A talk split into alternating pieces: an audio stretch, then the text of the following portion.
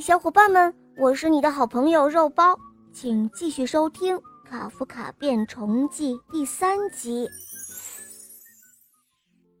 迈克尔凑上前去，仔细的看了看他的好朋友。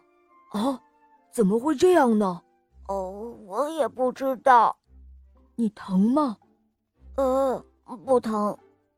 要不要去看看医生，吃点药，或者呃去找一下校医？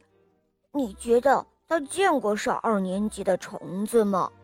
卡夫卡说：“反正我觉得是没有。”迈克尔转过脸，不再盯着他的好朋友。哦，是没有。不过他见过莫妮卡·布劳莱把铅笔戳进自己鼻孔里，那也不怎么好看。终于到学校了，大家冲下车，一路嘻嘻哈哈、吵吵闹闹的往教室里走去。咱们进去吗？迈克尔问说不定去图书馆的时候可以查一查你是哪种甲虫，你觉得呢？：“也许查得到吧？”卡夫卡回答：“要是非得当虫子，那我还是应该弄清楚自己是哪种虫子。”两个好朋友说着走进了学校，根本没有人看卡夫卡，更没有人注意到他变成了一只虫子。哦，迈克尔，你说会不会我本来就是一只虫子，只是一直没有人发现呢？搞不好连我自己都是今天早上才发现的。真是那样的话，我肯定早就发现了。迈克尔说：“呃，真的吗？”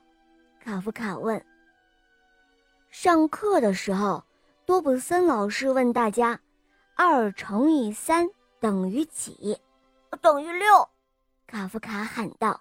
哦，来到黑板上演示一下。卡夫卡走上讲台，画了一只六条腿的椭圆形的甲虫，一边三条腿。